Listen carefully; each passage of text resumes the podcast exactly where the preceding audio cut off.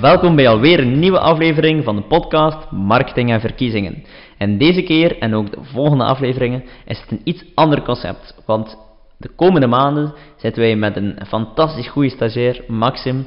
En Maxim heeft onder andere als opdracht tijdens zijn stage om ons te interviewen en aan de podcast te werken. Dus we hebben enkele interviews voorbereid. Maxim gaat mij interviewen voor de podcast. En zo krijgen jullie nog uh, voldoende inspiratie. En hebben we het over enkele actuele onderwerpen. En kunnen we ook de podcast opnieuw updaten. Dus heel veel voordelen. En laten we anders starten met Maxim zichzelf even voor te stellen. Welkom Maxim.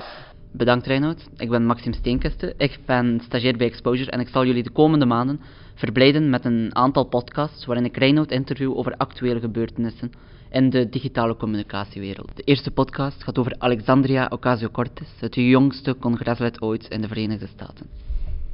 Oké, dus laten we daar alvast mee starten. Ik wens jullie heel veel inspiratie en als ik jullie kan helpen, dan mogen jullie mij altijd contacteren via reinoud.exposure.be. Alexandria Ocasio-Cortez is een nieuw congreslid uh, uit de Bronx, New York. Ze is zeer snel populair geworden um, door onder andere ja, Instagram, maar hoe heeft ze dat specifiek gedaan? Wel, dat ze zeer populair is geworden is zeker een understatement. Want als we kijken naar bijvoorbeeld haar Twitter-volgers, dan is ze toch uh, van in één jaar tijd van 250 volgers naar 3 miljoen volgers gegroeid. Uh, ik denk dat veel uh, Vlaamse, zeker Vlaamse politici, maar gewoon politici in het algemeen, hier enkel maar van kunnen dromen. Dus van 250 naar 3 miljoen. Heeft, hoe heeft ze dat gedaan? Er zijn wel verschillende strategieën. Maar uh, natuurlijk is ze ook een paar keer uh, viraal gegaan. Dus uh, dat heeft er zeker bij geholpen, ook internationaal. ik denk nu maar aan de laatste video's onder andere met haar ja, debat, haar stuk in het parlement dan. Er is ook in Vlaanderen viraal gegaan, niet enkel alleen in Vlaanderen uiteraard. Ook haar dansje die ze heeft, heeft gedaan na haar naar de vele trollreacties die ze gekregen heeft. is ook viraal gegaan. Dus dat is, heeft er eerst en vooral zeer veel mee te maken. Maar ze is er ook al zeer strategisch mee aan de slag gegaan. Uh, want als we bijvoorbeeld kijken uh, hoe ze gestart is, dan zien we dat ze onmiddellijk gekozen heeft voor een zeer specifieke doelgroep. Um, in Amerika, iets dat wij in Vlaanderen minder goed kennen, maar in Amerika is Reddit een zeer belangrijk kanaal. Wat ze daar slim heeft gedaan, is eigenlijk uh, onmiddellijk zich uh, gefocust, onmiddellijk zich gepositioneerd bij de Bernie Sanders kiezers. De Bernie Sanders kiezers waren um, ja, een zeer sterke community op Reddit. En hij heeft eigenlijk, en heeft er eigenlijk gebruik van gemaakt om onmiddellijk hard te, ja, te, onmiddellijk te communiceren bij die doelgroep. Dus niet een nieuwe doelgroep gaan zoeken, niet zeer in het wilde weg beginnen communiceren, maar echt zeer gericht naar die doelgroep op Reddit.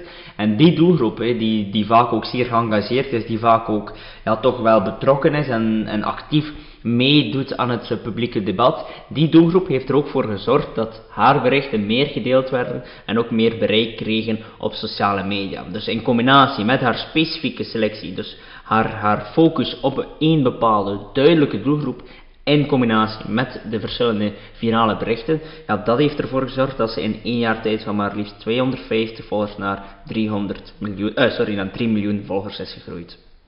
Ja, je hebt het al gezegd, uh, Reddit in Amerika heel belangrijk, in België misschien um, iets minder. Denk je dat dat misschien in België ook nog een rol zal kunnen spelen? Um, in België zeker minder. In België speelt dat eigenlijk helemaal geen rol. Uh, misschien in een, bij een paar heel niche groepen, maar over het algemeen weinig politieke relevantie. En um, of het ooit een rol kan spelen, Reddit is nu toch al enkele jaren um, toch aan het doorbreken in Amerika. En op dit moment zijn er niet echt signalen die, die hetzelfde tonen hier in Vlaanderen. Dus op dit moment zou ik puur op basis van data zeggen nee. Maar uh, ja, alle communicatiefenomenen, alle communicatietrends starten nog steeds in het Westen en gaan dan heel vaak van Amerika naar Nederland en komen dan vanuit Nederland overgewaaid in Vlaanderen. Dus uh, het is nog wel even uh, afwachten. Als ik zou zien dat het Nederland ook aan het doorbreken is, dan zou ik toch wel stellen van oké, ook in Vlaanderen zal het een rol spelen, maar op dit moment is het nog niet aan de orde. Ja. Vooral het begin van haar campagne had ze te danken aan Reddit, um, maar ja, Instagram heeft ook een grote rol gespeeld. Ja, absoluut. En uh, op Instagram heeft ze toch wel, ja, hoe moet je dat gaan zeggen, het het, beetje het influencer gehalte gaan uitspelen. Ze heeft, um, ze heeft zij zich niet gaan positioneren als een, ehm, met alle respect, maar een oudbollige politica. Maar ze heeft zich echt gaan, is echt gaan positioneren als een influencer. En enkele leuke voorbeeldjes, ja, of leuk is misschien nog, uh, valt te bezien hoe je het bekijkt, daar kunnen we straks nog wel over discussiëren. Maar enkele voorbeelden. Zij, heeft bijvoorbeeld, zij geeft bijvoorbeeld op, um, op Instagram beauty tips, uh, deelt kookrecepten en gaat tijdens een live Instagram um, video het debat aan met, met mensen, met haar volgers over de Amerikaanse politiek. En dat terwijl ze haar was doet. Dus ze, gaat, ze geeft echt de mensen een inkijk aan haar leven en doet dat op een zeer, zeer herkenbare manier. En ja, niet de manier dat mensen zeggen van ja, dat is uit, vanuit een ivoren toren. Maar een echt van kijk, wij hebben toegang tot haar persoonlijk leven. En zij probeert ook ons, wij de volgers, haar te betrekken in haar persoonlijk leven. En dat zien we nu niet alleen in politiek, maar gewoon in alle vormen van communicatie. Alle, alle sectoren, dat een, echt wel een, een opmars bezig is. Dat het influencergehalte toch wel belangrijk aan het worden is. Maar daarbij, een belangrijke, ja, belangrijke side note is toch, ja, je kan je daar wel vragen bij stellen. Hoort dat wel bij de politiek en, en ze, heeft daar, ze krijgt daar ook veel kritiek over. Uh, omdat ze, ja, terwijl ze aan het koken is, terwijl ze aan het was doet, ze het over politiek hebben. Ja, je kan ook wel een beetje, je kan daar toch ook wel over zeggen, dat is een, een verkleutering van de politiek valt iets over te zeggen. Is opnieuw hoe je het bekijkt en uh, of het in Vlaanderen zou werken, ja, het is zeker proberen waard. De personalisering in de Vlaamse politiek is ook absoluut doorgebroken, dus dat is, dat is ja, zeer duidelijk ook wetenschappelijk onderbouwd. En personalisering, de verpersonalisering in de Vlaamse politiek is al enkele jaren heel belangrijk. En uh, ja, ik, kan ik, zal me, of ja, ik stel me er toch vragen bij of dat in Vlaanderen zou werken, omdat het iets te veel uh, van het goede is. Dus bij exposure, bij exposure zou je geen klanten aanbevelen om Instagram te doen? Ja, om Instagram te gebruiken zeker wel. Dat zou ik zeker wel aanraden. Maar eh, ik zou het niet onmiddellijk op haar manier aanraden. Dat moet ook binnen jouw persoonlijkheid passen. Uh, zij is iemand van 29 of misschien ondertussen 30 jaar jong. Um, ja, dat kan wel nog bij haar passen, omdat ze ook een van de jongste parlementsleden ooit, ik dacht uh, het jongste parlementslid ooit, ja. um, dat past wel nog bij haar. Um, ja, en zeker bij Instagram. Instagram is vooral op dit moment populair bij jongere generatie. Al dat dat dan nu ook wel steeds aan het veranderen is. Maar bij haar persoonlijkheid past dat wel. Maar bij veel Vlaamse politici is dat toch iets anders. Dus als dat niet past bij jouw persoonlijkheid, dan zou ik dat zeker niet aanraden. Omdat je, ja, omdat je dan toch het risico hebt dat dat wat doorprikt wordt. En als dergelijke zaken niet als authentiek overkomen, dan ga je eigenlijk meer kwaad dan goed doen. Dus als het niet binnen jouw persoonlijkheid past, het kleeft niet aan jou, dat imago, dan raad ik het zeker niet aan. Maar Instagram op, uh, in het algemeen, daar raad ik zeker wel aan, maar uh, het is niet evident om politiek, politieke communicatie en Instagram te combineren. Het kent zeer veel uitdagingen. Ja, zal het dan in de toekomst belangrijk zijn dat je dat type politicus bent, die influencer-politicus? Um, ik, ja, ik heb me daar in, Vla in Vlaanderen toch twijfels over. En uh, in Amerika ja, zien we nu toch ook zeer duidelijk dat het kan werken. Maar ja, Vlaanderen eh, is niet Amerika. En um, zeker op vlak van communicatie hebben we toch een andere stijl dan Amerika. Um, Sowieso, de personalisering, dat wel. Dat, dat toont, onderzoek ook al enkele jaren aan, dat de verpersonalisering van de Vlaamse politiek is doorgebroken, wat eigenlijk neerkomt op personal branding. En dat zien we dus ook bij Ocasio Cortez, dat haar personal brand sterker is dan het partijbrand. En er is iets wat wel en absoluut zeker een belangrijke rol speelt in Vlaanderen, dat je personal brand als politicus of politica vaak belangrijker zal worden of belangrijker is dan het partijbrand. Vandaag de dag hebben heel veel mensen een dégoût van de politiek. En daarom gaan ze zich veel meer uh, ja, verbonden voelen met een persoonlijk verhaal, met een persoonlijk brand, dan met een partijbrand. En hoe, ja, een voorbeeld nu met Ocasio-Cortez eh, ondanks dat de Democratische Partij een andere kandidaat steunde, openlijk steunde, dus ook zei van ja, je, kan beter op hem stemmen, heeft zij toch de verkiezingen gewonnen. En um, dat toont toch aan dat haar personal brand sterker was dan het partijbrand, want de mensen hebben, de mensen hebben de partij niet gevolgd, maar hebben uh, anders uh, gestemd. En dat toont nog maar eens aan hoe krachtig personal branding kan zijn. Ja, dus om een personal brand te bewerkstelligen is niet zozeer het medium die belangrijk is, maar wat je bij je past. Absoluut.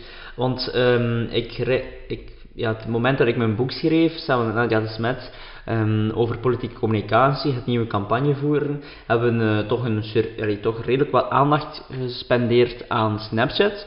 Maar Snapchat vandaag de dag speelt eigenlijk geen politieke rol meer.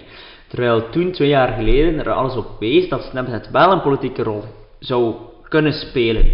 Dus je moet personal branding echt loszien van medium, loszien van kanaal. Want in het land van sociale media verandert er zo snel dat volgende maand, of binnen twee maanden of zes maanden, een nieuw kanaal plots heel belangrijk kan worden. En dan moet je gewoon dezelfde strategie hanteren. Dan moet je nog altijd hetzelfde personal brand hebben, eenzelfde personal brand hanteren, dezelfde stijl, dezelfde genre, dezelfde eh, emoties. Dat is personal branding en dat staat los van je kanaal en dat kan je en moet je toepassen op alle kanalen, want je kan niet ene keer zo zijn en de andere keer anders. Je bent wie je bent, je, je hebt je persoonlijkheid, je hebt je context, je hebt je doelen en die drie zaken moet je goed inzetten, moet je combineren. In een exposure statement raden we dat dan aan en goed weten hoe wil ik overkomen als personal brand.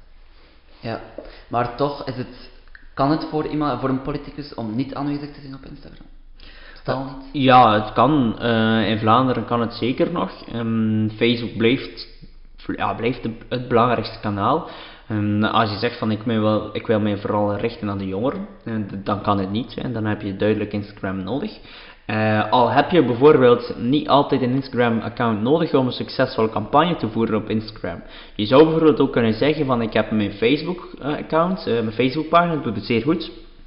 Maar ik ga gewoon af en toe wat advertenties plaatsen op Instagram. Dus je hebt geen Instagram-account nodig om advertenties te kunnen plaatsen. En, en daarom heb je niet altijd Instagram nodig. Ik zou het in de meeste situaties wel aanraden, maar als het niet bij jou past als dat niet jouw doelgroep is. Je doet het niet graag, je hebt de middelen ook niet, je hebt geen medewerkers of iemand die je daarin helpt. Uh, ja, dan zou ik het niet aanraden, want het is beter één kanaal goed te doen dan twee kanalen slecht. Ja, dus Facebook blijft het belangrijkste.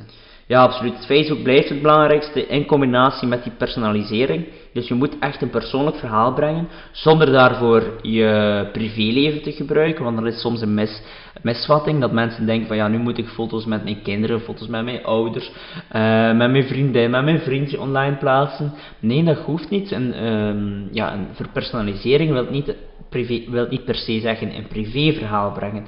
Maar je kan ook gewoon persoonlijk vertellen hoe je over bepaalde zaken denkt. Je kan je persoonlijk verhaal gaan brengen, bijvoorbeeld dat je gaat lopen, gaan sporten, zonder dat je daarvoor je familie gebruikt. En uh, ja, dat zien we dus ook zeer duidelijk in Amerika en in Nederland ook, maar ook in Vlaanderen. Personal branding, heel belangrijk, toont nu ook de case van Ocasio-Cortez aan. En uh, ja, ik denk dat we daar in Vlaanderen wel zeker lessen kunnen uittrekken. Ja, maar deze verkiezingen zijn nog geen politici die echt kunnen profiteren van, van, de, van Instagram of die dezelfde methode als Ocasio-Cortez kan.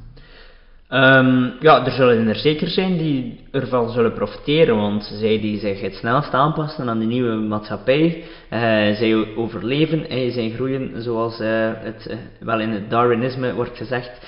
En dat is ook zo in politiek. Zij die zich het snelste nieuwe kanalen toe-eigenen en op een goede manier inzetten. Denk maar bijvoorbeeld aan het debat met Kennedy en Nixon, de eerste televisiedebat. Kennedy was iemand die dat onder de knie had, die zich daar ook had voor, op, voor voorbereid. Ja, heel duidelijk heeft hij het uh, debat gewonnen voor de kijkers, niet voor de luisteraars. De luisteraars die enkel dus de mensen niet het beeld hadden gezien, maar enkel geluisterd Zij vonden Nixon het best. Maar Kennedy, die puur op het beeld veel beter plakte en veel beter overkwam, die had het voor de kijkers gewonnen. En dat is vandaag ook zo met de sociale media. Dat was met Obama, met zijn campagne met sociale media. En vandaag zijn er nieuwe kanalen, is een stukje big data ook heel belangrijk. Um, maar Instagram, idem. Dus zij die zich het snelst het nieuwe kanaal toe-eigenen en dit op een goede manier inzetten, ja, zij gaan, ervan zij gaan ervan profiteren, absoluut. Maar of dat nu iedereen moet uh, gaan uh, inzetten op uh, Instagram, dat denk ik niet. En of dat dat ook allemaal op de manier van Ocasio-Cortez moet, zeker ook niet. Want het moet passen binnen jouw imago, het moet passen binnen wie je bent als persoon. En als dat niet zo is, dan word je toch maar als fake gezien. Dan gaan mensen dat doorprikken en dan doe je meer kwaad dan goed. Dat is een mooie afsluiter om het verhaal Ocasio-Cortez mee neer te leggen. Ik onthoud vooral dat Instagram voor politici zeker een medium kan zijn om kiezers mee te winnen, maar dat het dan wel bij je moet passen. Anders val je door de mand. Dan rest mij enkel nog jou, Reinoud, te bedanken voor die expertise. En tot de volgende podcast. Hopelijk hebben jullie heel veel inspiratie verzameld. Als jullie nog vragen hebben over deze podcast, dan mogen jullie mij altijd contacteren via reinoud.exposure.be. Heb je hulp nodig met je digitale campagne? Wij kunnen zowel helpen met opleidingen als met het uitvoerende werk. Allemaal via www.exposure.be.